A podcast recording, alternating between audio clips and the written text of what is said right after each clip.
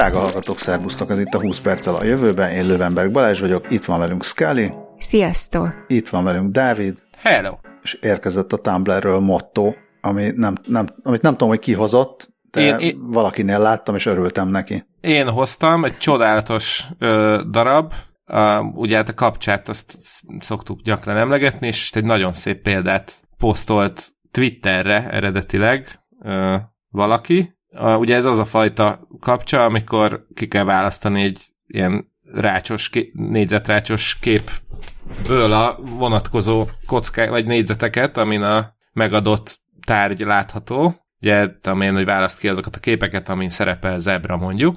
Na ez egy olyan, amin az van, hogy választ ki azokat a képeket, amin jelzőlámpa szerepel. És a fotó mögötte az egy közlekedési táblát ábrázol, ami figyelmeztet rá, hogy jelzőlámpás kereszteződés érkezik. És akkor el lehet gondolkodni, hogy na ilyenkor mi a helyes megoldás. Mert hát úgy végül is, és egy Tim Hank nevű ember ezzel a, azzal a gondolattal osztotta ezt tovább, hogy René Magritte egyél szart, uh, amiért a kép láttán abszolút találó. Ti, ti mit döntenétek ebben a helyzetben? Én ugyanúgy szerintem screenshotolnám és posztolnám, de... Igen. Az is lehet, hogy bezárnám magam egy bőröndbe. Ó, na hát igen, gyorsan tovább is ug- Csak meg... ugrunk. Illetve, ja, csak akkor megmocskásodnál. Illetve hát azért Scully, te még elmondhatod, hogy te mit döntenél az adott szituációban. Ja, én ugyanakkor mondtam, mint amikor Balázs mondta az övét, hogy én, én valószínűleg kérnék még egy, egy új ja. kapcsát. Szokott lenni ilyen megoldás, vagy ilyen lehetőség, hogy ha ezt nem tudod megfejteni, akkor kérsz egy másikat. Igen, hát és akkor bebújunk a bőrönbe, és elmacskásodunk, aztán úgy járunk, mint a, az a gazdi, aki a New Yorki JFK reptéren meglepődve tapasztalta, miután a biztonsági őrök felhívták a figyelmét, hogy a táskájában egy élő állat lapul. Itt meg is lehet szemlélni a Boeing Boeing cikkében az egészen rémisztő fotót, és hát kiderült, hogy a Smells nevű macskája bebújt a bőröngyébe. A lakótársa, csak... a lakótársa macskája. Ja, bo- bocsánat, jogos, elnézést, elnézést, nem akartam ö, hibásan a macska kreditet megadni, szóval a lakótársa macskája bebújt a bőröngyébe, és ezt ő nem vette észre, csak már akkor, amikor szóltak neki, és hát az a jó hír, hogy a jószág biztonságba hazaért, és a, az illető pedig ugyan lekéste a járatát, de a következővel már eljutott a rendeltetési helyére. Ja, és a TSA, egyébként a TSA Twitterét mindenkinek nagyon jó szívvel ajánlom, mert ott minden évben szoktak ö, ö, kitenni ilyen összesítést évvégén, hogy mik voltak a legsúlyosabb vagy legbizarrabb tárgyak, amiket muszáj volt elkobozni. Ö, írtam is egyébként még erről előző életemben egy cikket, ami szerintem már valamelyik adásunkban egyszer lement, de most a biztonság kedvéért majd előkeresem, és ide is bedobom a jegyzetekbe, mert azért, mert tényleg egészen, egészen lenyűgöző dolgok voltak ott. Ez pedig egy igazi zsákba macska, és, és örülök, hogy mondtátok, hogy a lakótársának a macskája, mert már kezdtem felháborodni azon, hogy mi az, hogy amik, mielőtt elutazott, nem köszönt el a macskájától. Tehát gondolom azért nálatok is az egy ilyen fontos műsorszám, hosszabb távollét előtt, hogy így le, leültök az állatokkal, és elmondjátok, hogy mi történik, miért fog menni, és vagy mi, miért mész el, és hogy egészen biztosan haza fogsz jönni, ne aggódjanak az állatok. De hogyha a lakótársa macskája, az mindjárt más. Én a szívemre teszem a kezem, mi azért ennyire nem vagyunk ezek szerint jó gazdik, mert ilyen kimerítően nem szoktuk elmagyarázni a kis állatoknak, hogy hova megyünk és meddig nem leszünk itthon úgy vagyunk vele, hogy majd rájönnek maguktól, de természetesen mindig gondoskodunk arról, hogy legyen, el legyenek látva. Ja, de akkor ők, ők nem szoktak kétségbe esni, amikor így észlelik, hogy mindjárt leléptek? Mert nekem ezt azért kell, mert, mert dráma volt. Nem, ők Hogyha... inkább ki akarnának szaladni a folyosóra. Ja, ja, ja. Hát nálam konkrétan az volt, hogy nyomár megérezte a parfümöm illatát, amit csak akkor szoktam magamra fújni, mielőtt elmegyek otthonról, és akkor már ment a, ö, ment a dráma, hogy jaj, ne, ne, ne menj sehova. Erről láttam egyébként... Nálam ezért alakult ki. Erről láttam egy érdekes uh, doksi filmet, amiben a, a kutyákról volt ez, hogy hát a kutyák azok mindig megérzik, amikor nem tudom, jön a séta ideje, és már, már hozza a pórázt, amikor a gazdi még, még nem tudom, csak jön le a lépcsőn, és hát, hogy honnan tudja, és hát ez nagyon prózaian megmagyarázták, hogy a kutya, tehát, hogy általában a legtöbb ember ugyanazokat a tevékenységeket csinálja meg, mielőtt elindulna a kutyát sétáltatni, így fölveszi a Aha. kutyasétáltató cipőt, a kutyasétáltató kabátot, zsebre vágja, nem tudom, kakizzacskót, meg a labdát, meg ilyenek, és azért már ezt is összerakják az állatok, hogy ja, ez akkor történik, ami ut- ut- utána elmegyünk sétálni, tehát nem csak akkor, amikor konkrétan leakasztja a pórázt az akasztóról. Aha, hát lehet. Meg simán lehet, hogy tudnak, éreznek olyan dolgokat, ami nekünk így fel sem tűnik, és ugye nem tudják kommunikálni, kivéve ha megtanítják őket arra, hogy úgy kommunikálnak, hogy az ember is megértse. Se, abban segítsetek nekem, hogy uh, úgy, úgy tűnik, hogy kétféle ember van, amennyire látom a kommenteket ez alatt a, a tweet alatt. Az egyik fajta ember az azt mondja, hogy ez tudja, hogy nem volt véletlen, mert ki nem veszi észre, hogy becsomagol egy macskát a bőröngyébe, a, ami még azért nem menjünk el szó nélkül amellett sem, hogy mi van még a bőrönben, mert úgy tűnik, hogy van vagy öt palack, vagy hat palack pia, Igen. meg egy boros pohár. ez oké, okay, de hogy, hogy emellé becsomagol egy macskát, tehát van, van az az ember, aki azt mondja, hogy ez ne röhögtesse már ki magát, hogy ez véletlen. A másik meg az, hogy hát aki azt mondja, hogy ilyen nem történhet meg, annak nincs is macskája, mert ugyanis a, hogy simán, simán van ilyen, hogy a macskát nem veszed észre, mert bemászik a ruha alá. Szóval én, én bevallom az első, tehát ugyan van macskám, de nagyon nehezen tudom elképzelni, hogy egy ilyen kézi, gurulós kézipodgyászba véletlenül úgy becsomagoljam és vigyem akárhova, hogy észre se veszem. Hmm, igen, igen, valószínűleg lehet, hogy nem tudom, mozgolódhatott volna, meg azért, azért egy amekkora macskának tűnik ez a képen, azért azt a, azt a súlyt többletet valószínűleg azért úgy észreveszi az, vagy megérzi az ember. Aztán ki tudja, nem lehet, hogy adnak azoknak a boros üvegeknek néhány párja már kiürült a lakásban pakolás közben, úgyhogy lehet, hogy az némileg tompította a, a ja. lakótárs figyelmét. Szerintem leginkább embere meg macskája válogatja, illetve igen, nekem még az jutott eszembe, nem is az, hogy ki, kiürültek a boros poharak, hanem hogy így simán lehet, hogy egy ilyen hajnali flight volt, amihez nagyon korán kellett fölkelni, és akkor csak annyi volt, hogy nem tudom, fölkelt, fogat, mosott, becsukta a táskát, és elindult, és nem figyelte, hogy ott mi, mi történik. Ö, és hát biztos vannak olyan macskák is, akik nagyon ügyesen rejtőzködnek, és olyan macskák is, akiket ez nem érdekel. Nálam így a, a, a szabály, tehát a nyomár kiskorában szeretett bemászni a mosógépbe, úgyhogy azóta is, mi, mielőtt elindítom a mosógépet, így... Létszám ellenőrzést tartasz? Igen, igen, igen, igen, de tehát, hogy nem tudom, nyomár utoljára fél éves korában mászott be a mosógépbe, ami akár úgy is számoljuk legalább 12 éve volt, de ez azóta így bennem, bennem maradt. Aztán simán lehet, hogyha azokkal a cicákkal találkozom először, akik most vannak nálam, akkor ez eszembe se jut, mert ők soha nem másztak bele a mosógépbe, úgyhogy tényleg ez gondolom ilyen típus függő. Már hogy arra gondolsz, hogy egy ö, hajdúba kevésbé, egy indezitbe meg jobban?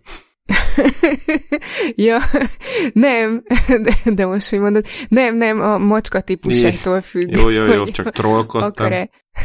De igen, igen. Egyébként Ja, most végig gondoltam, hogy milyen mosógép volt a 12 éve. És előtöltős, vagy De... felültöltős? Minden esetre kétfelé mehetnénk erről a hírről. A apropó repülés, illetve apropó macskák, én azt mondanám, hogy egyelőre maradjunk a macskáknál. Nagyon kedves uh, hallgatói e-mailt kaptunk, egy uh, abszolút önjelölt Tamástól, mármint hogy uh, olyan értelemben önjelölt, hogy valójában nem is Tamás, de de annyira a régi hallgató, hogy már Tamásként írta alá az e-mailt, és ez... Ezúton is ez jár a respekt. Köszönetet, tapsot, meg mindent érdemel. Szóval azt írja, hogy tudom, hogy macskások vagytok, mint én is. Egyszer volt téma, hogy van egy app, ami megmondja a macska nyelvogásában, hogy mit szeretnek. Kipróbáltam, szerintem nem működik. Viszont most találkoztam egy videóval, ahol a gazdi megtanította a gombokat nyomkodni a cicát. Én ledöbbentem, lehet sokkal értelmesebbet, mint gondoljuk, csak nem tudják kifejezni magukat? Link a videóhoz. Ami, um, hát konkrétan ezt a videót nem láttam, de, de az megvolt, hogy egy ideje ez, ez, ez megy, hogy nyomogassanak gombokat az állatok, és akkor ebből csináljunk videókat, és hát akkor egész konkrétan... az állatok értik. ennek a kutyás verziójával foglalkoztunk. Igen. És meg nem mondom melyik uh, adásban, de szerintem egy, nem tudom, egy két-három hónapon belül. Igen. De nem, nem tudom, hogy akkor említettük-e, hogy, hogy ez most egy ilyen dolog. Tehát, hogy lehet teljes ilyen setupokat vásárolni, és ez nagyon megy a online vásárlásokban, hogy vegyél ilyen gombszőnyeget, és tanítsd meg az állatodat mindenfélére. Én nagyon erősen szkeptikus vagyok, különösen, bár nem, nem becsülöm alá a macska intelligenciáját, inkább csak a macska intelligenciájának a mienségét tartom egy picit eltérőnek, tehát nem gondolom, hogy, hogy nem gondolom, hogy ez olyan egyszerű lenne, vagy nem is egyszerű, hanem inkább azt mondom, hogy nem tudom, egy millió macskából egy, meg, meg sok millió emberből egy esetleg, aki meg tudja tanítani ezt egy macskának, hogy nyomogasson gombokat e, ember számára értelmesen. Na mindegy, szóval a videón az van, hogy a macska időnként megnyom valami gombot, és akkor elhangzik valamilyen szó, és akkor ez nagyon cuki, vagy valahogy így. Meg a, meg a gazdia próbálja összerakni az üzenetet abból, hogy a macska igen, megnyomta. Igen, igen, kicsit ilyen, kicsit ilyen üdülőhelyi jósnősen igen, pont ez jutott róla eszembe, hogy, hogy ez ilyen, ez ilyen, amikor így tarókártyát vetnek, és akkor így a, próbálják így a, a kártyának az értelmét így ráhúzni a, a, a szitúra, aztán vagy sikerül, vagy nem. A, a, arra visszatérve Né, Némi taró, hogy... taró gúnyt érzek a hangodban. Nem, egyébként nagy, nagy rajongója vagyok a, a tarókártyának, és nagyon szeretem így megfejteni. Most, hogy mondod, majd lehet, hogy a macskával húzatok kártyát, és akkor lehet, hogy azzal az hasonló eredmény lesz. Ö, és a, még arra visszatérve, hogy, hogy meg lehetett tanítani a macskákat, hogy gombokat nyolgassanak, szerintem úgy tök okosak a macskák, meg nekem az a tapasztalatom, hogy hogy ők nagyon sok mindent megértenek, megéreznek abból, ami mondjuk bennem van, így, így, vagy az emberekben körülöttük, de szerintem inkább az gáz, hogy tehát hogy az a kérdés, hogy mi érdekli őket, mert hogyha, hogyha nem érdekli, akkor, akkor ő nem fogja nyomogatni a gombokat. Hát ezt, pont Hiába ezt, mond, tudja, ezt hogy mondom, hogy, hogy nem, a, ja, ja, ja. nem az a gond, hogy a macska nem intelligens, hanem hogy az a fajta intelligencia, ami tehát nem is az intelligencia kérdése, hanem ez a tanulási, meg megfelelési, meg együttműködési igény, szerintem ez nincsen meg bennük. Tehát nem feltétlenül van bennük egy olyan uh, igény, hogy te szeretnél valamit, és akkor ő meg szeretne a kedvedben járni. Tehát nem, nem kétség, nincs kétségem a felől, hogy mondjuk, ha megtanítod a macskának, hogy nyomjon meg egy gombot, ha kaját szeretne, akkor azt pillanatokon belül meg fogja tanulni, vagy ha nyomjon meg egy gombot, hogy kiessen valami macskamentes zizegőjáték, azt is nagyon gyorsan meg fogja talán, tanulni, de azt, hogy nyomjon egy gombot, hogyha szeretné kifejezni, hogy ő most szomorú, mert a múltkor hogy néztél rá. Oké, okay. tehát hogy ez így menjen a TikTokra, meg a, meg a YouTube-ra, ja. és akkor kattintson rá az a, ember mielőtt a, lettek, meglettek a cicáink, gyakorlatilag szinte teljes Jackson Galaxy életművet megnéztük a Youtube-on, és több videóban is elhangzott, amire így időnként egy emlékeztetjük is magunkat, egymást, hogy azt mondja Jackson Galaxy, hogy egy dolgot nem szabad megcsinálni, hogyha a macskád van, ne tulajdoníts el a macskádnak emberi tulajdonságokat. Tehát amikor így, mert hogy úgy nézett rám, meg mit tudom, ez, nem. Ezt, ezt te magyarázod be, macskád az nem, nem, tehát teljesen máshogy működik, mint te, úgyhogy ezért, ezért én ezért gondolom, hogy, hogy igen, itt inkább a cuki nyomkodja a gombokat, és akkor tényleg, ahogy a Balázs is mondta, Gazdi meg ebből próbál valami narratívát összerakni, ami viccesen, néha viccesen kijön, például itt van az egyik komment, aki kiemelte, hogy azt mondja a Gazdi, hogy Billy olyan gyorsan jöttem, ahogy csak tudtam, és akkor erre Billy megnyomja az elfogadhatatlan gombot. Nyilván ez így vicces, de valószínűleg ez egy viszag jelentős véletlen volt. Egyébként ezt hogy tanítod meg egy macskának, hogy az a gomb jelenti azt, hogy elfogadhatatlan?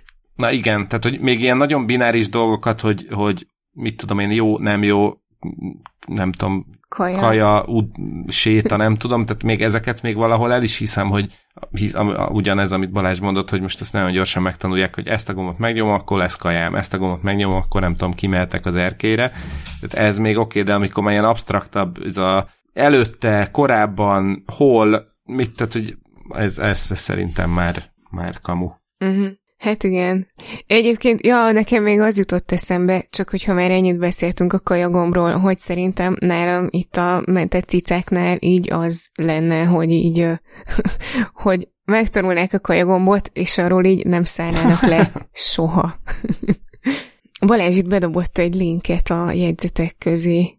Igen, mert én azt akartam valamennyire szemléltetni, hogy, hogy azért nem véletlen az sem, tehát értem, hogy most nagyon, nagyon felment, gondolom a, az Amazonon a kisállatok által nyomkodható gombok forgalma, de hogy az azért nem véletlen, hogy ha arra gondolunk, hogy milyen állatokat idomítottak össze-vissza mindenfélére, meg hányan, én éppen egy emberről tudtam, aki, aki fellépett idomított macskákkal, ezt raktam be, biztos van azóta, ha jól tudom, akkor talán van még egy-kettő más, de erre gondolok, hogy mondjuk ha múltkor ünnepeltük, hogy 8 milliárdodik potenciális podcast hallgató is megszületett, hát abból a 8 milliárdból, hogyha esetleg van 8, aki megtanított macskákat picit többre is, mint hogy nem tudom, nyávogjanak, hogyha kaját akarnak, vagy jöjjenek, hogyha szeretnének simogatást, szóval tényleges trükkökre megtanítottak macskákat, de szerintem tényleg ilyen egy vagy két kézen meg lehet számolni a sok milliárd emberből, aki, aki ezt megcsinálta valaha. Most csak meg... egyet beraktam. Hogy ez meg, nem gombnyomogatás, hanem ez tényleg olyan, ami megnézed, és azt mondod, hogy oké. Okay, ez... Hát akkor még gyorsan bedobok én is mindjárt egy linket, mert most volt nemrég a Netflixen egy dokumentumfilm macskákról. Mit gondolnak a macskák címmel, és annak is volt macskák a végén. nyilatkoztak. Egy... hát azt gondoljuk. Igen. Igen, és ott a végén, végén ott is volt egy ilyen macska idomár, felemes érzésekkel néztem, vissza, ja, ez nagyon durva volt, mind a két macska oda jött nézni, és így, így hosszabb ideig és mit gondoltak? tévéképernyő közben. felé. Nem volt valami gomba, amit tudom. megnyomhattak volna? nem, kellett volna. Tudnék a... mit mondani, csak hát... nem akarok. Gomb. ja.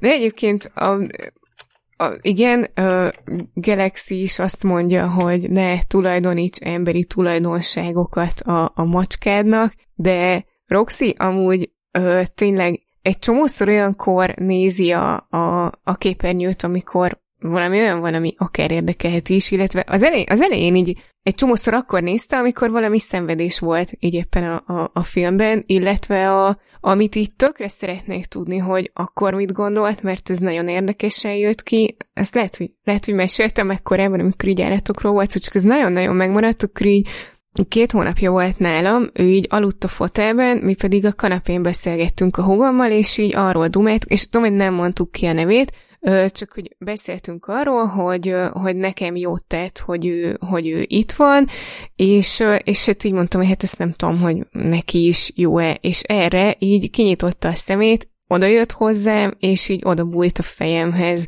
és, és így, tehát a húgom is ott így nézett, meg ott így hűpögtünk, meg minden, tehát hogy, hogy, hogy tudta, hogy róla van szó, mert hogy egyébként is szokta tudni, hogy róla van szó, de hogy, de hogy így odajött, és így szeretetet fejezett ki, amikor én elmondtam, hogy nem tudom, hogy jó-e neki, hogy ott van. Tehát így, akkor kellett volna egy gomb, hogy mondja meg, hogy mit gondol. Hát erre a hétre ennyi volt, kedves hallgatók. 20 nem, nem a jövőbe. Ja, ez, ezek után már teljesen elszálltunk. Oh, igen, behálóztak a macskák. Uh, ugyanis most térünk el a hét fotója rovatba, uh, egy kérdőjele, mert nem biztos, de egy elég jó kép jött velem szembe, uh, amin hát szerintem Balázs is, meg én is azért biztos, hogy ott lettünk volna, Scalit nem tudom. Uh, egy lampartikról szóló cikkben találtam, ami ami így arról szólt, hogy hú, képzeljétek gyerekek, régen a nénik bácsik úgy multiplayereztek, hogy így összehordták a számítógépeket egy lakásba, fél napon keresztül mindenki anyázott, amíg összekötötték a gépeket, és akkor utána mehetett a buli, és ebbe a cikkbe volt egy, tehát ezt nem gondoltam ide berakni, mert úgy gondoltam, hogy azért a hallgatóink egy része valószínűleg maga is járt lampartin, a többieket meg valószínűleg annyira nem érdekli ez a műfaj, de ez, ez egy különleges kép volt, ami a, ugye Balázs is, meg én is viszonylag nagy kosárlabda rajongók vagyunk, és ezen a képen az 1998-99-es San Antonio Spurs játékosai láthatóak, miután megnyerték a bajnoki trófeát, ahogy éppen Starcraftot játszanak a csapat repülőjén hazafelé menet. Több, szerintem több szempontból érdekes a kép, ö, technológiai ingyenségek is vannak rajta, mert nekem úgy napközben egyszer eszembe jutott, hogy hát ezek a derékemberek hogy lampartisztak, amikor a repülőgép azért így rászkodik össze-vissza, hát a Winchestereknek ez biztos nem tett jót, de most látom, hogy legalább kettő, de valószínűleg az összes gép IBM ThinkPad, amit a űr, űr, űrhajósok is használnak, meg általában ilyen keményebb kiképzésnek is meg kell felelnie, vagy azt is ki kell, hogy bírja, úgyhogy valószínűleg egy kis repülőgépen rászkódás az, az annyit nem számít. A többi az már, az már ilyen, nem tudom, inkább ilyen időkapszula, régi Spurs logótól kezdve a Louis Vuitton táskán át a, a, a valószínűleg a világegyetem legsúlyosabb barna cipő fehér nadrág farmer kombójáig, amit itt, ha jól, Balázs, kérlek erősíts meg, hogy az Sean Elliott, aki ezt ott, fehér zokni, bocsánat, igen, de hogy az Sean Elliott, aki, aki azt ott Igen, bemutatja. igen, igen, én is őt ismerem fel, tehát ez a Sean Elliott, illetve sok Sean Elliott mellett bevallom, azt nem. A, ő, nem ő, tudom, ő nekem sincs meg, viszont Johnson, vagy... az lehet, viszont a háttal David Robinson és Tim Duncan. És egy ember, aki igen. behajol. Na jó, lassan azért csak elérkezünk a a tényleges adásra. és, és hírekhez. Már-már, mert hogy általában ilyen tech tudományos, meg jövőhöz kapcsolódó hírekkel szoktunk foglalkozni, ha esetleg van új Eddig nem derült volna kapcsolódik, igen, így lassan 20 perccel, a, 20 perccel az adásba egyelőre macskákról, meg repülőgépekről volt szó. Térjünk le a földre egy picit, vagy szálljunk le. Ráadásul egészen a talajszintig menjünk le, ugyanis hát ma, illetve is tegnap este robbant az atombomba, az Agrárminisztérium dobta le, bár talán ezekben a vészterhes időkben nem, nem jó így fogalmazni, szóval az Agrárminisztérium dobta be a követ a magyar média állóvizébe, a, azzal a hírrel, hogy ú, amit, amit egyébként a Telex és ezen belül is Bozaj Balázs azzal a csodálatos címmel ö, adott át az olvasóknak, hogy új talaj ül a magyar talajtrónon, az Agrárminisztérium közleménye szerint ugyanis a herceghalmi mészlepedékes csernozium lett az év talaja, és hát úgy éreztem, hogy ezt a hírt azért, azért nem hagyhatjuk a, az út szélén a porban. Egyébként az Agrárminisztérium államtitkára közölte egy szakmai konferencián, hogy minden eszközzel támogatja, támogatják a talajtudatos gazdálkodást, és az is kiderült, hogy ebből a cikkből számomra, hogy az ENSZ 2013-ban, december 5-ét a talai világnapjának nyilvánította. Azért az milyen, hogy a, a mezőgazdaságért és vidékfejlesztésért felelős államtitkár az Feldman? Szép. Szép, úgyhogy én küldeném is a minden rajongó. Minden a, talajkedvelőnek? A, a, a herceghalmi mészlepedékes Csernozom, Csernozjom rajongóinak küldeném a Soil már című számot. ja, hát a, ja. ja bocsánat, és utána, utána már így egyetlen szó sem esik a, erről a győztes talajról, még a, a futottak még kategóriát sem osztották meg, amit kicsit engem elszomorított, de a többi az már ilyen ta, talajügyi bullshit, tehát igazából ez lényegtelen a hír szempontjából. Még annyi, hogy van, egy, van a Magyar Talajtani Társaság, akik, akik lehet, hogy ha esetleg nem tudom, valaki a közülük hallgatja az adást, akkor a talajkukackast.hu címre, hogy léci küldjétek el a shortlistet, hogy miből választottátok ki a herceghalmi mészlepedékes csernozjomot. Meg hogy mit, igen, mit taszított engem... le a talajtrónról. De főleg, igen, igen. Ja. Igen, én ahogy, tehát, ahogy így olvastam a hírt, így elképzeltem, ahogy a földek így gyúrnak arra, hogy akkor most így idén ők, ők legyenek a nyertesek, és hogy amikor ők erre edzenek, akkor ez a talajgyakorlat. az, az biztos. De látom, hogy van fotó a díjátadóról, akkor kinek adják át a díjat? Tehát magának a talajnak átadják a díjat? De várjál, hogyha jól látom, lehet, hogy azon a képen maga a talaj van, nem? Az olyan, mint egy ilyen doboz, Igen. egy ilyen fadobozban, Igen, ott a két ember között földrétegek. Ott a talaj. Igen. Ott van alul a mészlepedék, föl Na, meg a csernozium, és azért a víz az úr, csak nem tudom, tényleg a, a díját adót, a, ott a díjat valakinek átadják. Én, én még egyébként azon gondolkodtam, és esküszöm, hogy ennél többet megpróbálok nem politizálni, hogy, hogy, hogy lehet, hogy ez, ez is ilyen, ilyen orosz barát kikacsintás volt az Agrárminisztérium részéről. Bár aztán megnéztem, és Ukrajna jelentős Csernozzium területekkel bír, úgyhogy végül is bármi lehet. Azt akartad mondani, hogy a föld gáz? nem, nem, nem, nem, nem gond, de végül is, végül is akár így is lehet értelmezni. No, ezek után közelítünk a laborhoz, és a labor hírekhez, ami még technológiaibb és még futurisztikusabb. Beszéltünk a laborban növesztett húsról az elmúlt adásban, és felhívást intéztünk a Bolygó neve Facebook csoport, drága kis, hogy hívjuk őket? Pillangó csoport. Szóval a követőkhöz, hogy mondjanak jó, jó neveket a laborban növesztett húsnak. Scully, mint uh, illetékes elvtársnő mondtak? Mondtak, illetve én, én még kiemelném Simit is a Tumblrről, mert hogy ő, ő külön a Tumblren csak nekem írta azt, hogy csirkefusi, marhafusi, ez is csodálatos volt, de igen, ott nagyon sokat mondtak, talán kiemelném a mentesárút, a laborjút és a lombik meket, de igazából rengeteg, rengeteg csodálatosan beraktam a linket a, a jegyzetekbe. Jó, nem tudom abba hagyni sejtburger és gépsonka, és húshagyó kedv, és mítosz romboló.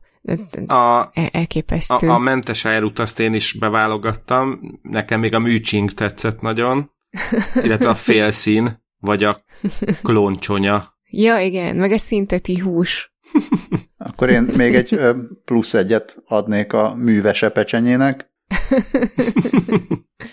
Úgyhogy... Ja, volt vise pecsenye is, mert mint, mint a visről rendelt, mert mint hogy úgy vis. Igen, úgyhogy abszolút kitett magáért a pilangó csoport, amit ezúton is nagyon köszönünk nekik. És akkor én ezzel a lendülettel át is kormányoznám a hajót a még e- ezen a témán belüli utolsó follow ami már egyben egy új hír is, hogy... Azért egy, nem... egy erős, erős kép, hogy átkormányozod a hajót a művérre. hát figyelj, ez, ezek, ezekben a vérzivataros időkben meg kell tanulni hajózni is rajta. Szóval pont a múltkori adásban elhangzott laborban növesztett hús után jött szembe a hír, hogy a, most a történelemben először egy emberbe beinjekciózták a laborban előállított művért, ezt a Boeing Boeing írta meg, többek között, és a Nagy-Britanniában történt ez a, ez a siker. A brit nemzeti egészségügyi szolgálat jelentette be, hogy sikeresen végrehajtották ezt a transfúziót, és e, ez volt az első sikeres klinikai kísérlet, vagy teszt ezzel a megoldással. Itt laboratóriumban növesztett vörös vérsejtekről van szó, amiket donoroktól származó ősejtekből növesztettek, és önkéntesek kapták meg egy randomizált klinikai vizsgálat során, ami, aminek a keretében a, ezeknek a vörös vérsejteknek az élettartamát vizsgálták, összehasonlítva ugyanattól a donortól származó vörös vérsejtek élettartamával, úgyhogy egyelőre itt tart a dolog. Azt, az még elképzelhető, hogy ha az derül ki, hogy a, a laborban előállított vörös testek tovább élnek esetleg, akkor előfordulhat, hogy az, azok a betegek, akiknek rendszeres véretemlesztésre van szüksége, nekik egy picit könnyebb lehet az életük. Egyébként ez egy nagyon komoly mérföldkő, több évtizedes munka van mögötte, félmillió őssejtből állítottak elő 50 milliárd vörös vértestet, és ebből ö, 15 milliárd volt abban a az állapotban, vagy a fejlődési fázisban, hogy alkalmas volt a, a vérátömlesztésre. Összehasonlításként egy egészséges felnőtt embernek kb. milliméterenként 3-tól 5 millióig, 3-5 millió vörös vértest van a vérében. Azt nézem, hogy e, itt annyira, annyira az elején járnak, hát nem az elején, mert persze ugye már e, több mint tíz éve e, fejlesztik ezt, a, a művért, vagy igazi vért, de laborban növesztett vért. Tehát, hogy, hogy ha jól értem, akkor tényleg egyelőre még teljesen csak azt nézik meg, hogy oké, okay, ezt kicsapja az ember embervére ezeket a műsejteket, vagy, vagy növesztett sejteket, vagy nem. És hogy még, még csak ugye ez a két ember ez egy nagyon-nagyon óvatos, pici és első próba, és utána jönne, ha jól látom, a tíz ember, és utána pedig, és mindenki, mindenki, ez, ez a pár teáskanálnyi vért kapna majd. Ez annyira cuki. Ez is egy ilyen szép, szép kép, hogy kapnak egy teáskanálvért, és utána és pár hónappal be. később. Igen, hosszák be, de aztán pár hónappal később uh, ugyanennyi, de uh, donoroktól származó vért kapnak majd, és akkor összehasonlítják, hogy mi történt. Ugye az lenne, az lenne majd a nagyon érdekes, ha, az, jól tudom, sok esetben nem is az a gond, hogy esetleg nincs vér, hanem hogy bizonyos vértípusú vér nincsen azoknak, akik,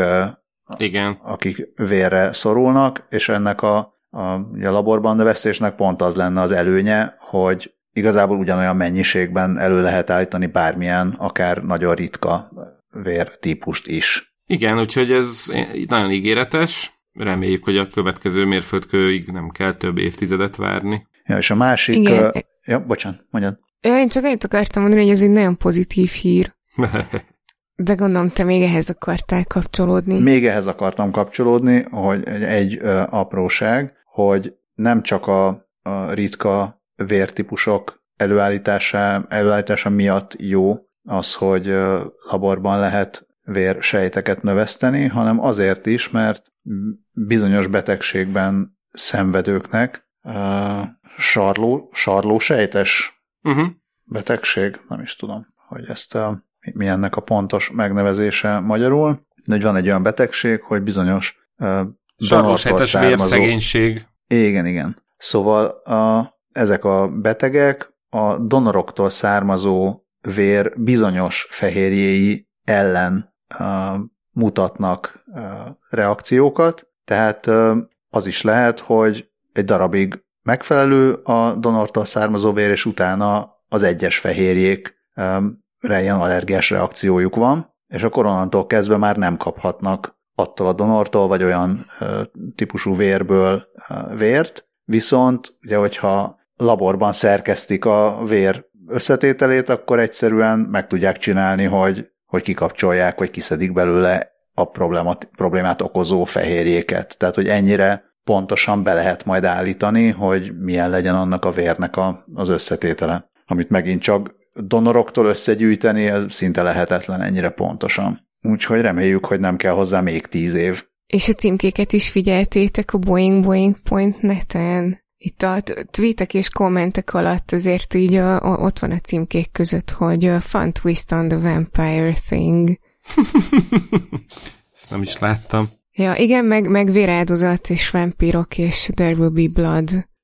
Lehet, hogy ők is arra utalnak. Azt hiszem, hogy a True Blood ö, sorozat, mert az könyv is volt, meg sorozat is, az kezdődött úgy, hogy, ö, hogy ö, elkészült a, az igazi ö, laboratóriumban, tehát hogy már kereskedelmi forgalomban is kapható a művér, és akkor erre coming out voltak a vámpirok, hogy ők így léteznek, és, és akkor így ö, ők is része lettek a társadalomnak. Hát illetve magában a cikkben is uh, idézik a Morbius című filmet. Igen, azt is. A, amiről viszont nagyon lehúzó kritikákat láttam mindenhol, úgyhogy haladjunk is tovább valami pozitívabb tartalomért. Ez pedig a, az általam follow-up, nem follow-up Twitter rovatnak elnevezett rovat, ami ehelyett, mivel Scully sokkal jobbat írt be, a Social Media Markt rovat. Köszönöm a kreditet, igyekeztem. Igen, és hát ugye szoktunk arról panaszkodni, meg hát nem csak mi, hanem sok mindenki a világban, hogy hát a social media már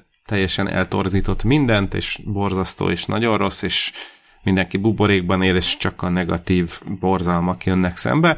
Na, ezen próbál változtatni nagyon kedves kezdeményezés, aminek az a neve, hogy The Appreciation Effect. Ezen a címen is lehet megtalálni, és gyakorlatilag ilyen a, ugye régen volt a az a szakító szöveg, hogy értékellek, mint embert. Na, na itt most konkrétan erről van szó, hogy meg lehet adni egy címzettet, és egy időtartamot, hogy mikortól zúduljon a nyakába a szeretet, meg az elismerés, és ezt be lehet gyűjteni ismerősöktől, illetve a, a címzet ismerőseitől, barátaitól, mindenféle elismerő szavakat, gyakorlatilag körbe kell küldeni egy linket ezeknek az embereknek, és akkor ők írhatnak mindenféle aranyos, kedves üzenetet, és amikor eljön a nap, hogy ez lehet szülinap, vagy tehát igazából bármi dátumot kell megadni, és akkor egyszer csak elkezdenek ömleni a, ezek a kedves üzenetek napokon keresztül, illetve úgy van, hogy igen, azt hiszem, hogy minimum hét embernek kell valami kedveset írni, és akkor naponta egyet megkap ebből a, a címzet. Ez egyfajta ilyen, ilyen kedvesség adventi naptár, ami nekem nagyon tetszett, meg tök jó lenne, hogyha még lenne sok ilyen dolog. Hát amúgy, amúgy tök jó ötlet, de most, tehát, hogy hogy így ilyen felszólít, felszólításra kedvesnek lenni valakivel, tehát szerintem ez ennél jobb már csak az, hogyha valaki így magától ír csak úgy kedves üzenetet valakinek, de... Ez jogos, lehet, és, és valójában itt nem is arról van szó, hogy most ilyen üres kedvességeket kell írni valakinek, hanem, hanem olyan dolgokat, ami, amit tényleg értékelsz valakiben. Tehát ennyi, ennyiben uh-huh. meg lehet őszinte, meg mondjuk szerintem ez jó, hogy hogy minimum hétnek kell meglennie, ami azt jelenti, hogy nem kell feltétlenül írni, most, hogyha valaki nem tud valami tartalmas dolgot írni, remélhetőleg vannak többen is hétnél, de egyébként igen, az lenne a legjobb, ha az emberek így maguktól írnának elismerő szavakat másoknak, de hát, hát azért ebből manapság szűken vagyunk. Igen, igen, jogos. És hogyha beszédet írnak, nem. akkor az már hate speech. Ezzel vigyázni kell. Ok. Ja. Ja, szóval elnézést, hogy negatív voltam tényleg, sokkal, na, nagyon kedves ötlet. Még a végén itt összeomlok, mint, mint, mint egy másik mint social a... media oldal.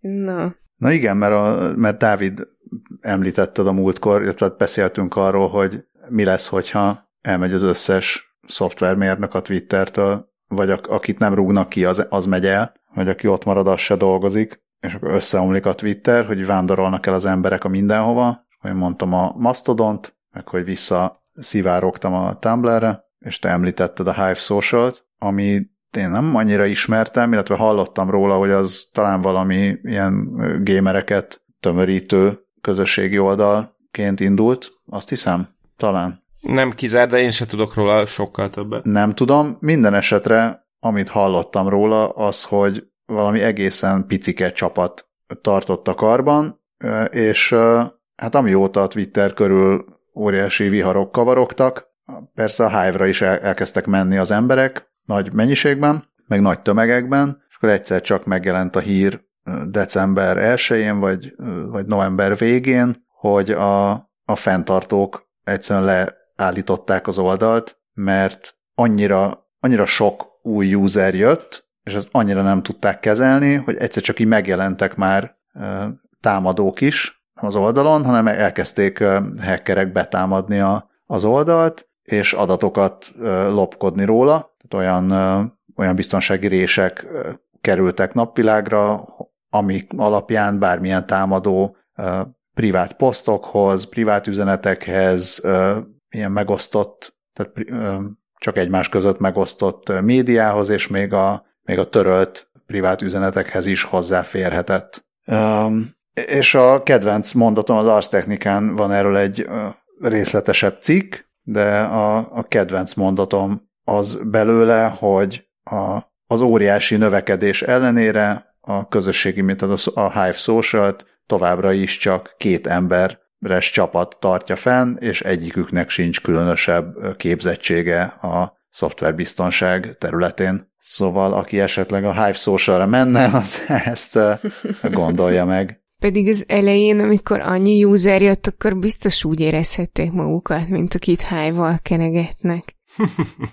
Szép, és egyébként a Lars Technika cikkében, ha már a Mastodon szóba került, van itt egy kapcsolódó anyag a cikk vége felé, hogy mennyire biztonságos a Mastodon, és most csak így gyorsan végigpörgettem ezt a cikket, amiből az jön ki, hogy hát annyira nem az. Nem, hát a Mastodonnal az van, ha már, ha már itt Mastodonról beszélünk, bár itt azt is hozzátenném, hogy ugye van ez a klasszik ilyen Mark Twainnek tulajdonított idézet, hogy a halálom híre az rendkívül túlzó, mondta, volt állítólag Mark Twain, de nem ezt mondta, mindegy, tehát hogy a, azért a Twitter halálhíre is egy picit túlzónak bizonyult, mert úgy tűnik, hogy egyelőre még nem omlik össze. Minden esetre a Mastodon az, az ugye nem egy oldal, hanem a Mastodon az egy, az egy ilyen nyílt forrású valami, amivel igazából bárki, aki szeretne egyfajta Twitter szervert üzemeltetni, tehát nem Twittert, hanem egy ilyen masztodonos szerver, de nagyjából olyasmiket tud, mint a Twitter, de ezek külön-külön Világok. működnek, úgy hívják, igen, és ezeknek a föderációja, ez a Fediverse-nek hívják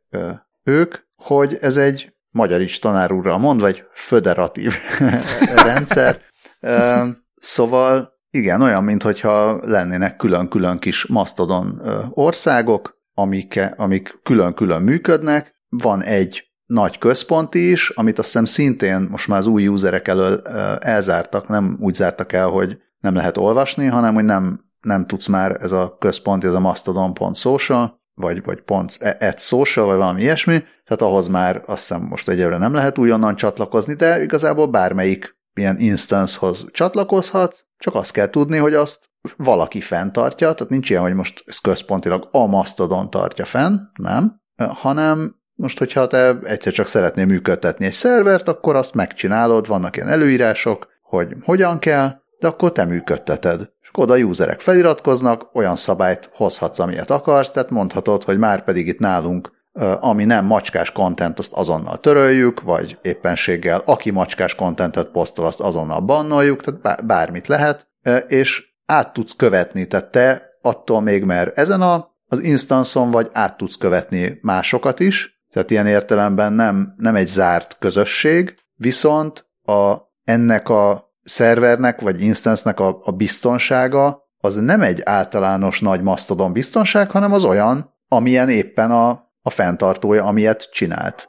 Hát ahogy ő beállította, meg amennyire ő tud erre vigyázni, meg amennyire tudja ezt karban tartani. Tehát igazából ez a, ez a gond vele, hogy, hogy a leggyengébb láncszem, vagy a leg, leggyengébb eleme ennek, a, ennek az egésznek, az lehet, hogy pont tök gyenge, de aztán lehet, hogy a security szakértők azok megcsinálnak egy betonbiztos Mastodon instance és akkor az meg tök biztonságos. Szóval ez egy, ez egy picit nehezebben megfogható dolog. Azt a részét nem értem ennek, hogyha mondjuk teszem azt, Scali is csinál egy Mastodon szervert, meg te is csinálsz egy Mastodon szervert, és én mondjuk regelek a Scali-éra. Akkor én azokkal az emberekkel nem fogok tudni beszélgetni, vagy kommunikálni, akik a te szerveredre regisztráltak, ha jól értem. De igen. Aha. De, de fogsz tudni, tehát ezt mondom, hogy ez, tehát át tudsz, át tudsz követni, meg uh-huh. tehát vannak bizonyos dolgok, azt hiszem, amiket, amiket így nem látsz, meg le lehet, le lehet tiltani, meg ilyesmi. Tehát például ilyenek vannak, de annyira nem foglalkozom vele, lehet, hogy totál hülyeséget mondok, meg nem is annyira érdekes, de ha te a Scali szerverén vagy, vagy a Scali instance-én vagy, akkor engem ugyan be tudsz követni, meg látod, hogy én miket posztolok, de például azt nem látod, hogy én kiket követek, akik nem, nem ott vannak nálatok. Aha. Tehát van bizonyos dolog, ami nem átjárható, de ettől még maga a tartalom az, az teljesen tehát látható innen oda, meg bekövethető, meg meg tudsz kommunikálni. Na, így már értem valamelyest jobban. Szerintem én, én azt mondanám, hogy el tudom képzelni, hogy ha tényleg összeomlik a, a Twitter, akkor a Mastodon az egy jó alternatívának tűnik, de az biztos, hogy, hogy rengeteg olyan probléma lesz ebből a, ebből a, a federatív rendszerből adódóan, ami a Twitternél nem volt a központosítás miatt. Aha. Tehát azt, azt azt nem fogja tudni valószínűleg senki biztosítani, amit a Twitter biztosított, hogy van egy nagy pálya, és akkor mindenki ott játszik. Ennek persze hátránya is van, most éppen, de, de elég sok előnye is. Na de ez nem a Twitter podcast, hanem csak elmondtuk, hogy behalt a Hive. Aztán azóta már biztos újraindult nyilván. Valószínűleg nem osztogattak Eléggé... egymásnak high five-okat. Eléggé gyilkos lehetett a szitu. Ezzel meg is érkeztünk a távirányítású autók nem robotok című rovatunkba, uh, amit a, a, a, nem tudom, a Terminátortól rettegő drága hallgatók most egy picikét ne figyeljenek ide, ugyanis a 444 írt róla, hogy a San Franciscoi rendőrség engedélyeztetni szeretné, hogy gyilkolhassanak a robotok. Én most gyorsan uh, szólok a Terminátortól rettegő kedves hallgatóknak, hogy pont, hogy figyeljenek ide. Na.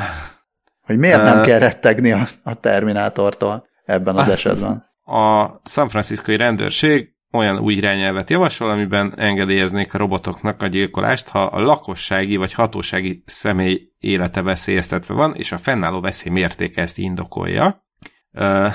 és hát hetek óta dolgoztak a városi felügyelő tanács tagjai egy új szabályzaton, amiben szó sem esett robotokról, és az egyikük beírta, hogy a robotokat nem használhatják erőszak alkalmazására, viszont a San Francisco rendőrség erre egy módosítást adott be, hogy azért a lehetőségét hagyják meg, és elfogadták ezt a tervezetet, ami november 29-én került a felügyelő tanács elé, a 444 híre az november 24-ei, úgyhogy ezt nem follow-upoltam azóta, és azt írják, hogy a San Francisco rendőrségnek jelenleg is vannak robotjai, amiket bombák hatástalanítására, a veszélyes anyagok kezelésére használnak. A többségük nem is tud gyilkolni, ez nagyon megnyugtató.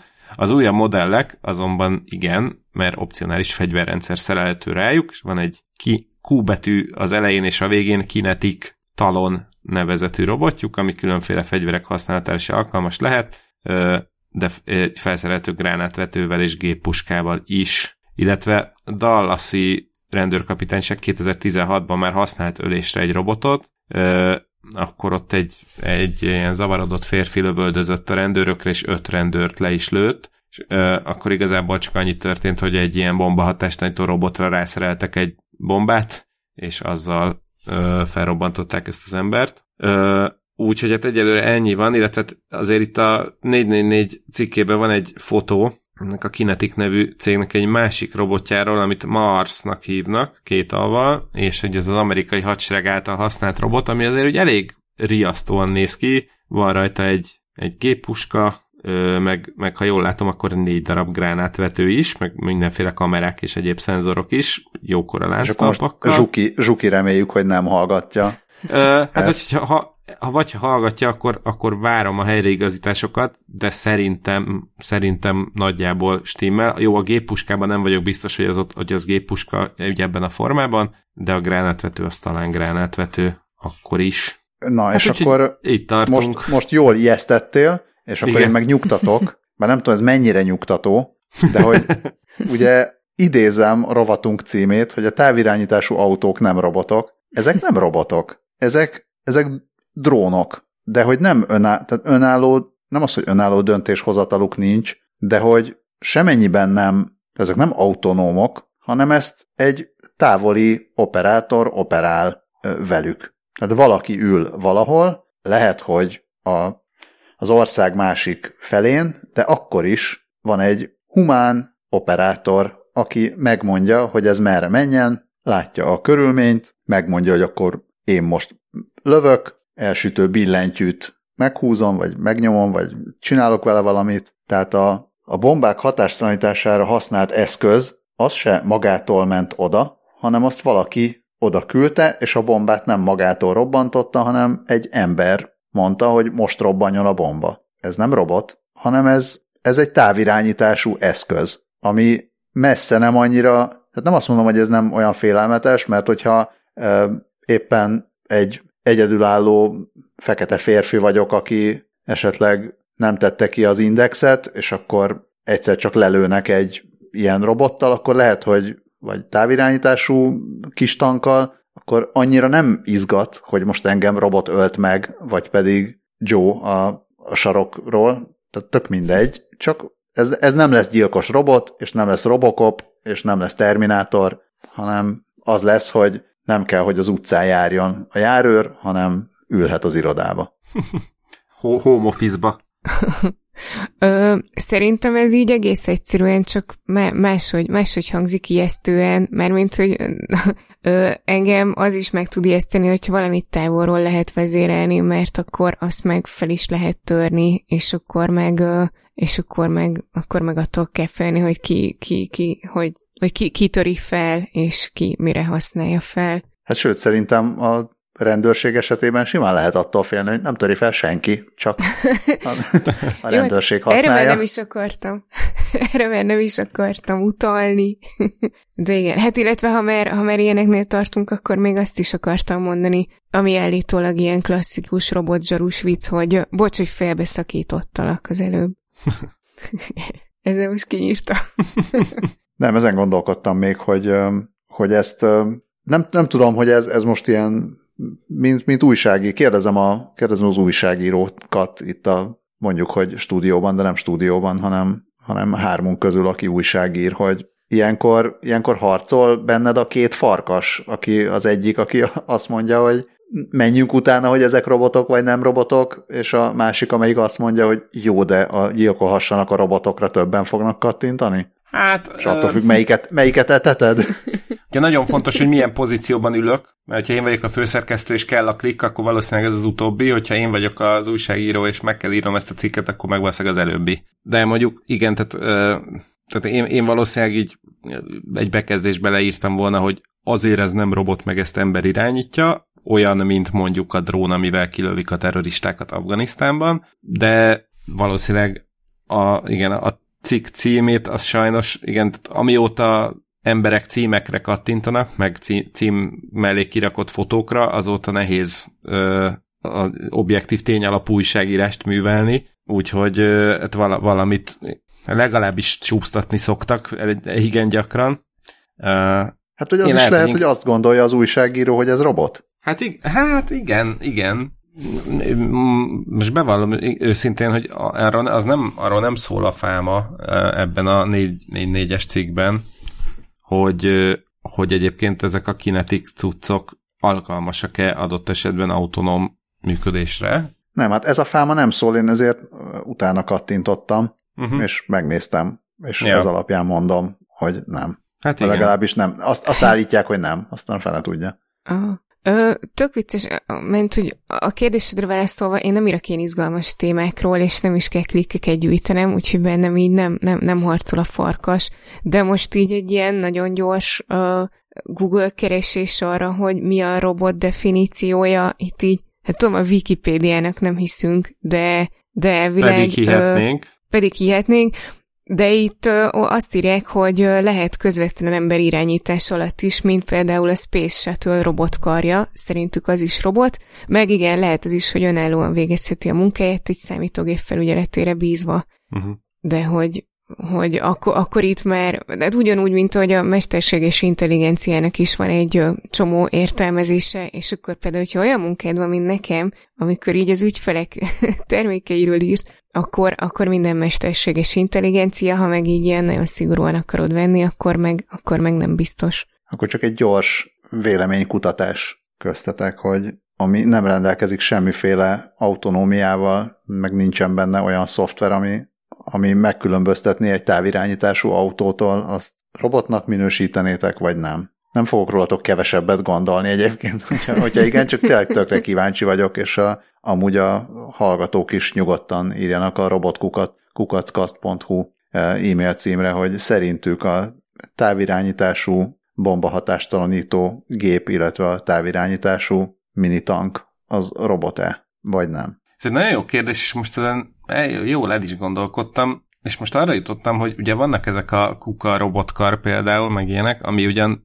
ugye beprogramozható önálló működésre, de, de olyan is van, hogy, hogy egy, a gyárban egy, ott is egy operátor működteti, és nem tudom, azzal emelget elemeket, vagy, vagy azzal illeszt a helyére alkatrészeket a szerelés során, attól az még egy robotkar marad, Ö, és, és ugyanígy a bocs. robotsebészeknél is, tehát hogy a sebészrobotokat is robotnak hívják, de azt is emberek vezérlik. De a sebészrobotnál azért van olyan, hogy, hogy nem, nem minden mozdulatot az ember végez, hanem van önállósága a sebészrobotnak is. És ahogy Dávid mondta, hogy a kuka robotkarnak is van autonómiája uh-huh. program alapján, és úgy program alapján, hogy nem az van, hogy már pedig, mint a klasszik viccben a hajvágó gép, hogy mindenkinek ugyanolyan formájú a fejed, vagy hát előtte nem, de utána igen. Tehát, hogy nem, nem mindig ugyanazt csinálja, hanem figyeli a környezetét, és reagál rá valamilyen módon. Tehát erre gondolok, hogy valamiféle autonómiája kell, hogy legyen ahhoz, hogy legalábbis az én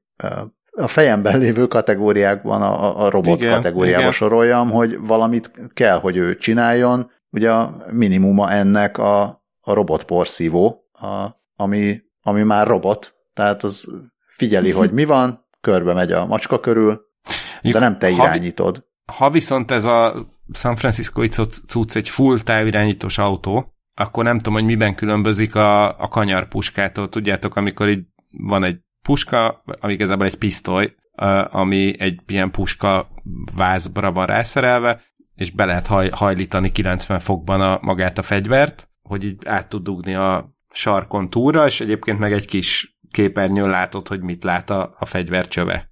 És akkor ugyanúgy meghúzod az elsütő billentyűt, és akkor lősz. Tehát ez, ez ugyanannyira egy ölőrobot, mint ez a lánctalpas cucc valahol. Csak annyi, hogy nem, nem ott a sarok, sarok mögött elbújva fogod a végét, hanem az irodában nyomogatod a joystickot. Tehát ennyiben akkor én, én akkor Balázsra vagyok, hogy ez nem robot. Én, öm, én öm, határozatlan vagyok, teljesen nem, nem rendelkezem elég információval, hogy el, el, el tudjam dönteni. Hiszek nektek, ha ti azt mondjátok, hogy ezt ne nevezzük robotnak. Én, én meg azon gondolkodtam el, hogy akkor mi van, hogyha mondjuk a, a lánctalpas része, tehát a, ami a közlekedést végzi, az önjáró, és csak a fegyver elsütéséhez kell ember. Akkor végül is robot, csak, csak akkor akkor nem, nem, nem gyilkoló robot, vagy akkor sem az. Hát akkor, akkor jön szerintem a Ben Gurion Egyetem vidám csapata, és megoldja, hogy a lánctalpak csikorgásával meghekeljék a gépfegyvert, és el tudják sütni azzal is. Hát minden esetre azért nagyon kell tudni tájékozódni ebben a világban, hogy ne tévedjen el az ember. Igen, és a belső térkép nem mindig segít. Igen. Na, tehát a, a, úgy éreztem, hogy muszáj ebbe a rovatba egy olyan valamit is beraknom, ami viszont már nekem is teljesen robot, ami nem csak, hogy teljesen robot, de legalább robot kutya is. A MIT Tech Review-n írtak egy, hát a Boston Dynamics spotjához kísértetiesen hasonlító robotkutyáról, ami azonban egy nagyon fontos részletben különbözik a spottól, az pedig az, hogy nincs neki belső térképe, ami alapján tájékozódna, hanem kizárólag a beépített kamerái segítségével járkál, és, és megy át akár tereptárgyakon is, vagy lépcsőn, vagy átugrik kisebb akadályokon. És állítólag ilyen nem volt még korábban. Hát több PhD hallgató dolgozott ezen a projekten, a Carnegie Mellon Egyetem, a UC Berkeley hallgatója is dolgozott azon a, abban a kutatásban, aminek az eredménye lett a, ez, a, ez a robotkutya. Nem látom, hogy, hogy kapott volna nevet, ami hát egy, egy óriási... Igen, nem is értem. Tehát, hogy én ezt, ezt visszadobnám, hogyha én lennék a, a konzulensük. Hát most akkor hogy, hogy beszéljünk róla? Na mindegy, szóval... De adj, adjunk neki nevet. Jó, akkor én elmondom, hogy mit tud meg ilyenek, és akkor ti addig gondolkodjatok a néven, jó? Az, az a baj, hogy, hogy nekem így az aktualitás miatt így az, az lenne, hogy labdarúgó ebb. De nem, nem volt szó arról, hogy tudna focizni, úgyhogy még gondolkodom. Egy rugó ebb. Szóval egy olyan technikát fejlesztettek ki, ami számítógépes látáson és ilyen megerősítésen alapuló tanuláson alapul, ami, ami képesé teszi arra, hogy ne csak sima talajon ö, tudjon tájékozódni és mozogni, mint a korábbi, nála sokkal bénább robotkutyák, de lépcsőt tudjon mászni, meg kisebb kövekre fel tudja mászni, és kisebb ilyen kis ö, szakadékokon, vagy ilyen ö, nem tudom miken, árkokon át tudjon ugrani a lépcsők, amiket leküzdött, azok akár 20 centi magasak is voltak, és 40 centi szélesek. Van sok fotó, meg cuki, ilyen gifek, meg videócskák a kiskutya mozgásáról. Először szimulátorban tréningezik, a szimulátorban megtanulja, hogy egyáltalán mi az a lépcső, meg mik azok a terepakadályok, és utána van egy darab, egy darab ilyen fejkamerája, és ez alapján felméri a környezetét, és képes navigálni. A lépés hosszát úgy beállítani, meg az egyéb mozgásait, hogy, hogy tudjon akár nehéz terepen is mászkálni. Prób, ilyen nem próba szerencse, tehát ez a trial and error a hibáiból tud tanulni. a hibáiból Istenem. tud tanulni. Mond. Semmi, csak ez annyira tetszett, hogy ezen most így elgondolkodtam, hogy, hogy, hogy ez vajon így hívják el informálisan egymás között a, a kutatók, a magyar kutatók, mert ez annyira csodálatos. magyar kutatók jelentkezzetek. Szóval a, azt mondják a, a, a csapatban dolgozó egyik kutató, Deepak Patak, azt mondja, hogy azért jó, hogyha a belső térképet kiveszik, tehát önmagában igazából semmi nem, tehát az nem, nem akadályozza meg, hogy most ennek a kutyának is adjanak egy belső térképet, viszont a, a térkép az, a térképben mindig benne van az, hogy mi van, hogyha hibás a térkép, mert mondjuk a térképen itt nem szerepel kő, vagy útlezárás, vagy lépcső, és akkor egyszer csak mégis, mégis ott van. Akkor mit csinál? A, mit csinál a Spot? Spot azt mondja, hogy ajaj, a térképem szerint itt nem volt lépcső, és akkor hasra esek, míg ez a kutya pedig, aki egyelőre még szegény névtelen, megoldja a problémát. Tehát sokkal robusztusabb a működése. A, egyébként, hát azért nem, még, még nem áll meg a fejlesztés, mert egyelőre azt mondják a kutatók, hogy azért olyan kihívásokkal, mint például a csúszós talaj, vagy a túl magas fű, azok még azért komoly nehézséget okoznak neki, ezeket még nem tudja leküzdeni, tehát simán lehet, hogy mondjuk belép egy mélyebb pocsolyába, vagy beragad a sárba, szegény. Úgyhogy ezen, ezen még dolgoznak. Aztán gondolom majd a, a legvégső lépés majd az lesz, hogy annyira olyan lesz, mint az igazi kutya, hogy direkt bele fog menni a pocsolyába. Igen, majd az lesz az aggasztó, amikor ennek a hátára szerelnek gépfegyvert.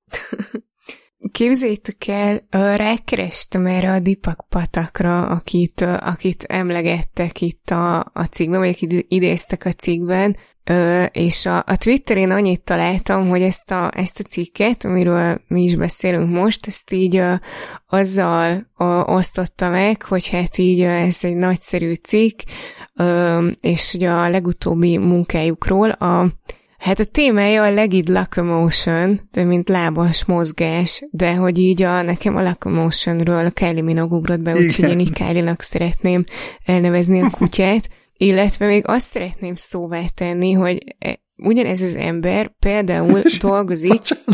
Csak eszembe jutott, hogyha még nincs annyira jól betanítva ez a kutya, akkor le, mondhatják a tudósok, hogy a Kylie Minogue. Én, én, én csak odáig jutottam, hogyha a kutató embernek nagyon remélem, hogy van gyereke, mert akkor őt lehet biztos úgy becézik, hogy a kis patak.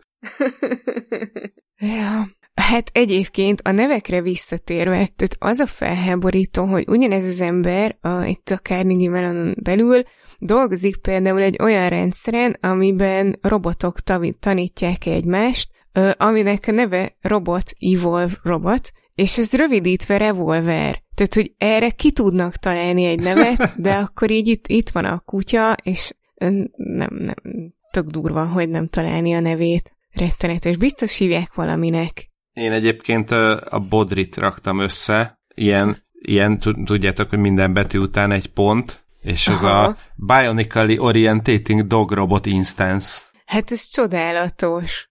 Mehetnél a názához. Szeretnék, úgyhogy kedves NASA, hogyha bárki ott hallgatja, akkor lehet megkeresni jól fizető állásajánlatokkal. Hát az a kérdés, hogy inkább dolgoznál a NASA-nál, vagy pedig annál a kollektívánál, aki a következő hírben szerepel. hát igen, ezzel ránk esteledett a nyugodalmas jó éjszakát rovat, amiben igazából ilyen nagyon lélekmelengető cukiságok szerepelnek most. Ennek az első tétele egy szó szerinti high tehenészet, ugyanis a Popular Science-en jött szembe az a cikk, azonnal küldtem át Skálinak és Balázsnak, hogy miért gondolták úgy, hogy a német kutatók, hogy jó ötlet lesz befüvesztetni a teheneket, és most itt valóban a marihuánáról van szó, nem a, a táplálékukról, és hát azt né, uh, abból indultak ki, vagy az, az, az a cikk felütése, hogy egyre prob- nehézkesebb megoldani a, a, hát az amerikai állomány táplálását, ugyanakkor a, az ipari kender termesztés az rettenetesen felfutott az utóbbi időben. 2021-ben 824 millió dolláros forgalmat bonyolított ez a piac, ami viszont azzal járt, hogy kb. 24 ezer tonna növényi szerves hulladék marad a feldolgozás után, és hát ezzel kezdeni kéne valamit. Ugye ez a, az a kender, ami ugyanaz a faj, mint a cannabis növény, gondolom, hogy valami más al, al típusba tartozik egészen pontosan.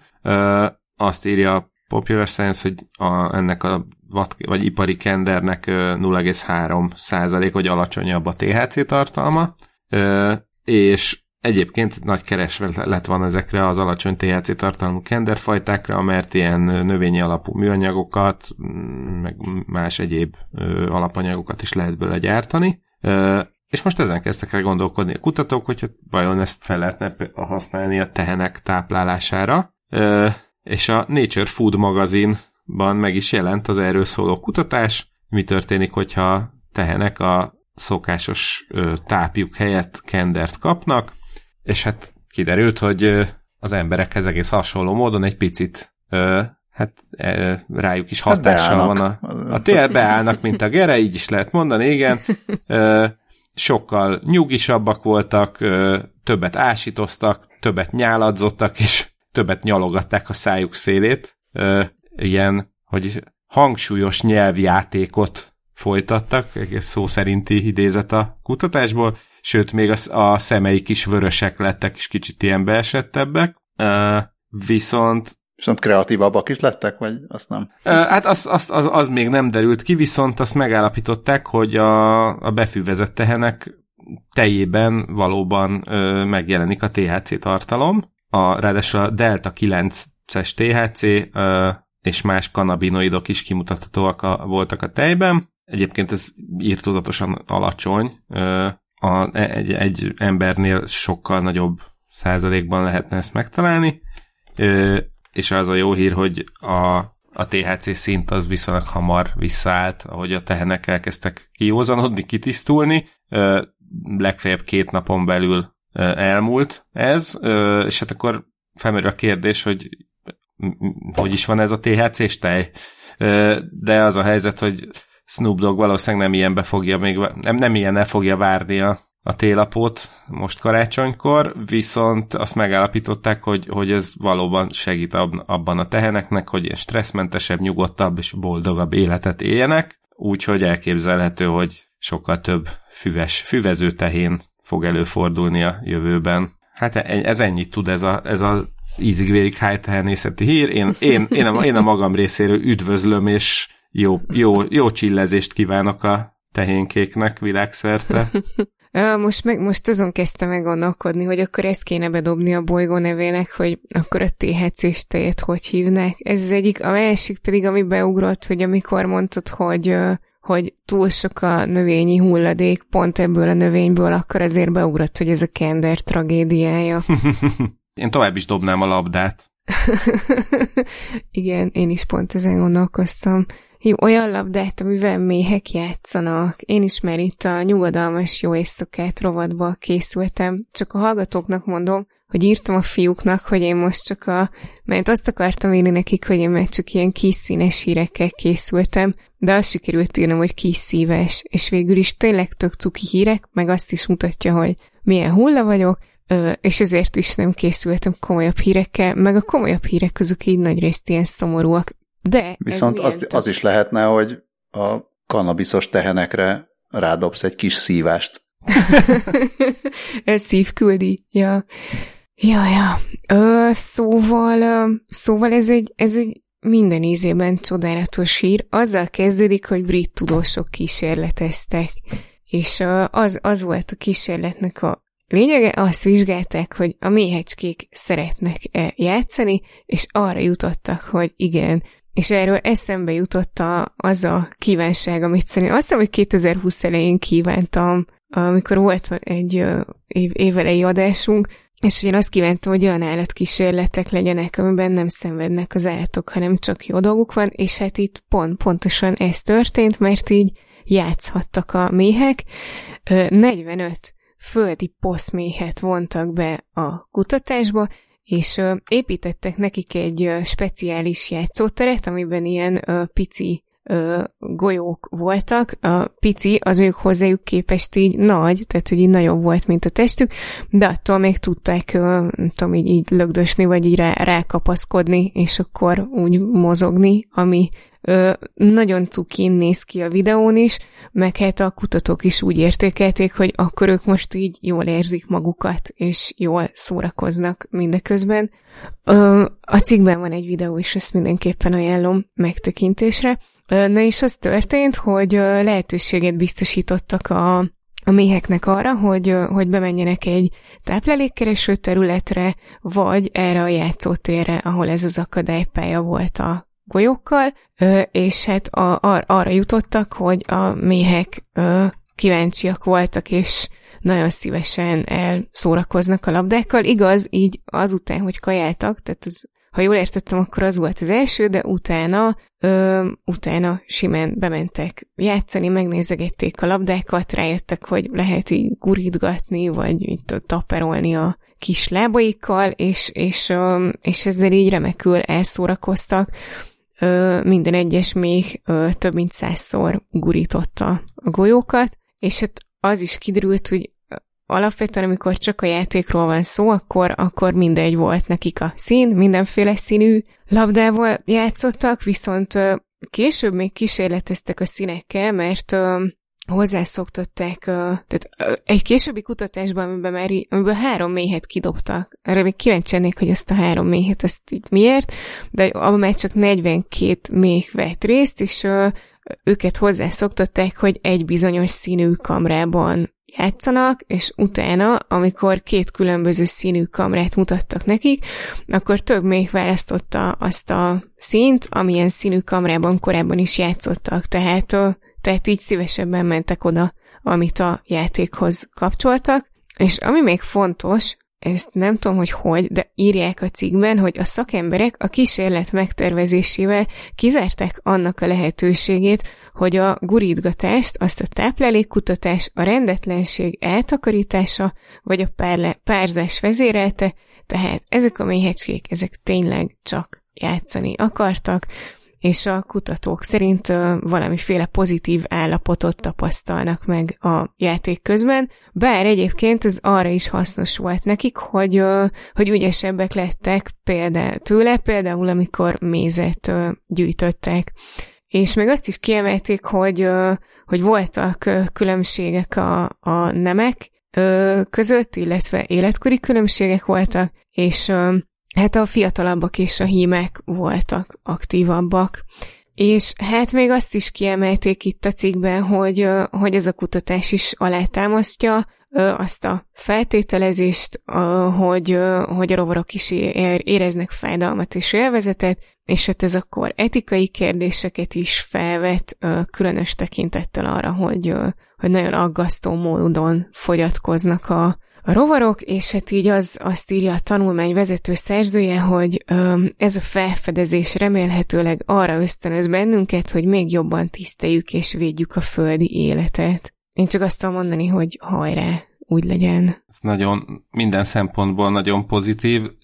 A, a, a rendetlenség eltakarításáról csak annyit ott eszembe, hogy biztos panaszkodhattak a takarítók a Queen Mary Egyetemen arra, hogy hát ezeknél a kutatóknál tiszta posz minden.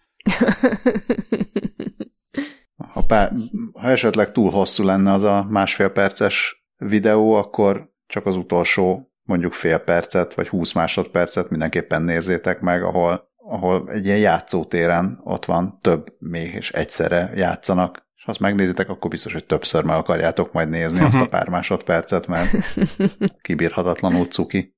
Hát igen. Na, és akinek meg ez nem tetszik, az meg kérdezze meg a benne rejlő gyermeket, hogy esetleg neki tetszik-e.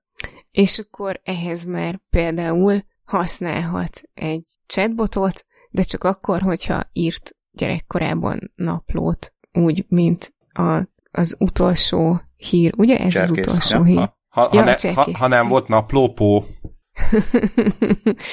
ja, igen. Ö, szóval, hogy mint az utolsó hírünk ö, főszereplője Michel Huang, aki, ö, aki gyakorlatilag chatbotot készített ö, a és ehhez a, a forrás anyag a naplóiból származott. Egyébként nem, nem az összeset, tehát a, van itt a, tehát posztolt egy, egy képet a, a naplókról, és hát itt látszik egy csomó füzet, és még meg is sajnáltam egy pillanatra, hogy durva lehetett ezt mindet bedigitalizálni, de leírta, egy Twitteren számolt be, hogy mit, mit csinált és hogyan, és hát leírta, hogy nem az összes szöveget használta, hanem, hanem kivágott belőle bizonyos részeket, amikről, amiket úgy érezte, hogy, hogy fontosak és jól képviselték az akkori személyiségét és értékeit. Egyébként több mint tíz éven keresztül írt naplót, úgyhogy volt bőven forrásanyag, és egyébként a GPT-3 OpenAI nyelvi modellt használta, és akkor ebből létrejött egy olyan chatbot, akivel ő tudott beszélgetni, és hát így olyan volt, mint hogyha a gyerekkori ényével beszélgetett volna, és hát mire én végigolvastam, én egészen meghatódtam rajta, mert ilyen nagyon cuki, tehát na- nagyon ö, aranyosak a beszélgetések, meg, meg ö, meg ilyen mélyen szántóak is, meg egyébként írta is, hogy, hogy ez neki ilyen terápiás jellegű dolog, ő most így önmagán dolgozik, és a, a benne élő gyerekhez akar kapcsolódni, és ebben ez egy, ez egy nagyon jó segítség volt. Egy kicsit így ő is kérdezgette a gyerekkori ényét, vagy hát a chatbotot, és akkor ezen keresztül ő is kicsit így jobban bele tudta élni magát abban a helyzetbe, ö, aztán utána azt is hagyta, hogy a, hogy a chatbot beszélgessen vele, és hát így nagyon cuki volt a gyerekkori énye, tehát hogy így tök, tök jó fej, és én nagyon kedveseket írogatott neki, hogy mennyire jó, hogy hogy hova eljutott az életben, és milyen büszkere, és nem tudom, megdumálták, hogy sokat tanulhatnak egymástól, meg akkor utána még ott a végén uh, megkérte a, a chatbotot, hogy írjon neki egy levelet, tehát hogy mit írna a felnőttkori ényének, és akkor az a levél is ilyen nagyon, nagyon cuki és kedves volt, úgyhogy, uh, úgyhogy ez így ilyen, nem tudom, szerintem egy ilyen felemelő dolog, meg uh, meg azon gondolkoztam még, hogy azt hiszem, hogy így egy-két éve így többször előjött, hogy hát mi mindent lehet csinálni egy drónnal, meg ott így akkor így adásról adásra, vagy nem tudom, híről híre így jöttek ilyen mindenféle érdekes projektek, hogy na, erre is lehet használni a drónt, és akkor lehet lehet-e vele házat festeni, ilyesmi, és ezt egy kicsit olyan, mint hogyha, mint hogyha most így a chatbot lenne idén ez, hogy na, mire lehet használni chatbotot. Volt ugye a sztori arról a férfiról, aki a halott mennyasszonyának az üzenetei alapján hozott létre egy chatbotot, és az, az neki egy ilyen tök jó lezárás volt, vagy, vagy tehát, hogy, hogy segített neki lezárni egy ilyen nagyon régóta ö, fájó történetet, aztán ugye nem tudom, két adással ezelőtt, vagy mikor volt szó olyan szolgáltatásokról, amivel kb. a szeretteinket lehet digitalizálni, még életükben, hogy majd akkor is tudjunk velük beszélni, amikor már, amikor már nincsenek köztünk, illetve itt a, a, az IFS Science Soul cikkében említenek egy, egy embert, aki pedig a, a képzeletbeli barátját, tehát a gyerekkori képzeletbeli barátjából készített egy, egy chatbotot, amit össze is kötött egy mikróval, és nekem úgy rémlik, hogy mi erről beszéltünk, viszont nem találtam a jegyzetekben, így nem tudom, ilyen, ilyen kereső szavakra, hogy képzeletbeli barát, de ha megtaláljátok, akkor dobjuk be. Ott annak a történetnek így az volt az érdekessége, hogy a képzeletbeli barátja ö, először tök jó fej volt, majd a, majd a végén így ö, ki, ki, ki, akarta nyírni, vagy hát hogy jelezte, hogyha tudná, akkor kinyírhatná, mert 15 éven keresztül nem hozzá se szólt, és elhagyta, úgyhogy voltak így ilyen, ilyen érdekes dolgok. Ez, ez viszont egy ilyen nagyon-nagyon szép terápiás dolognak tűnik, és, és ugye elkezdtem gondolkodni, hogy, hogy vajon lesz-e az a következő, hogy, hogy mondjuk egy valaki egy híres embernek a naplóját használja fel arra, hogy készítsen egy chatbotot, és akkor utána beszélgethessen az illetővel. Én mindeközben az, az merült fel bennem, hogy vajon hány éves kori naplóiból válogatott, és azt hiszem, hogy az eredeti cikkben ez nem volt, viszont valaki rákérdezett a Twitteren, és arra azt válaszolta, hogy nagyjából ez az általános iskola tehát ilyen felső tagozat, meg, meg úgy gimi középiskola eleje Uh-huh. időszak volt. Ja, igen. Igen, már nem- a, nem annyira csak nagyon annyi, gyerek. Több mint tíz év. Hát akkor fiatalkori, bocsánat, mo- Ja nem, nem, ez most nem, nem ilyen ó- óriás nagy kritika, csak inkább csak így magamban, hogy most azért nem tudom, ne, nem tudom, ez csak egy plusz információ, igazából semmi, tehát ő óriás jelentősége nincsen a sztori szempontjából, hogy most a öt éves önmagát, öt éves önmagával beszélget, vagy pedig a 15 éves önmagával, inkább csak így magamnak magamnak elképzelve, hogy mondjuk milyen szintű beszélgetések azok, amiket lehet folytatni a- az öt éves önmagammal per 15 éves önmagammal.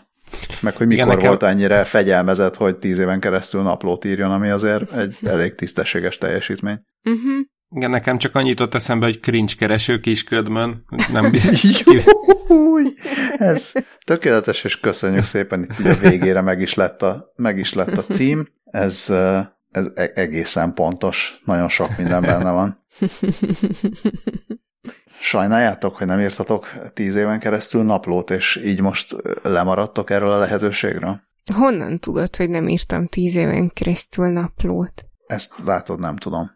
Nem tudom, Hát hogy biztos- nem írtál tíz éven keresztül naplót. De biztos akkor ez lennének lehet, hogy ki is ugrasztam a nyulat a bokorba, hogy ja, most, hogy mondod, mindjárt csinálok egy chatbotot. ja, az ne, az nem utolsó chat a pohárban. ja, voltak szakaszok, szerintem összesen több mint tíz év is van, úgyhogy, ja. De nem, nem, nem végig fiatal per gyerekkoromban. Hát lehet, igen, azért vigyázni kell, hogyha esetleg így sok korszak bekeveredik, akkor lehet, hogy picit ilyen ijesztőbb lenne, hogy mit válaszol az a gyerek. ja, ó, megjöttnek egy sört. Mm, Oké, akkor ez nem a tíz éves Scully. Na, drága hallgatók, eddig tartott a regulár adás. A Patreon támogatók még kapnak egy kis kontentot a- az adás vége utáni adásban. A megfelelő linken ott van a Patreon, ahova lehet menni, pici apró pénzt dobni az irányunkba, azt nagyon szépen köszönjük, de ha nem, akkor is nagyon szépen köszönjük azt, hogyha ezt meghallgatjátok hétről hétre, vagy két hétről két hétre, vagy néha több hétről több hétre, meg küldötök, ha küldötök hírt, vagy észrevételt, vagy visszajelzést, vagy bármit, vagy a leginkább azt, hogyha megosztjátok ismerőseitekkel, hogy létezik egy ilyen podcast, amiben az idő felében macskákról beszélgetünk, de egyébként meg néha technológiához lazán kapcsolódó sztorikról is. Hát szervusztok! Sziasztok! Hello.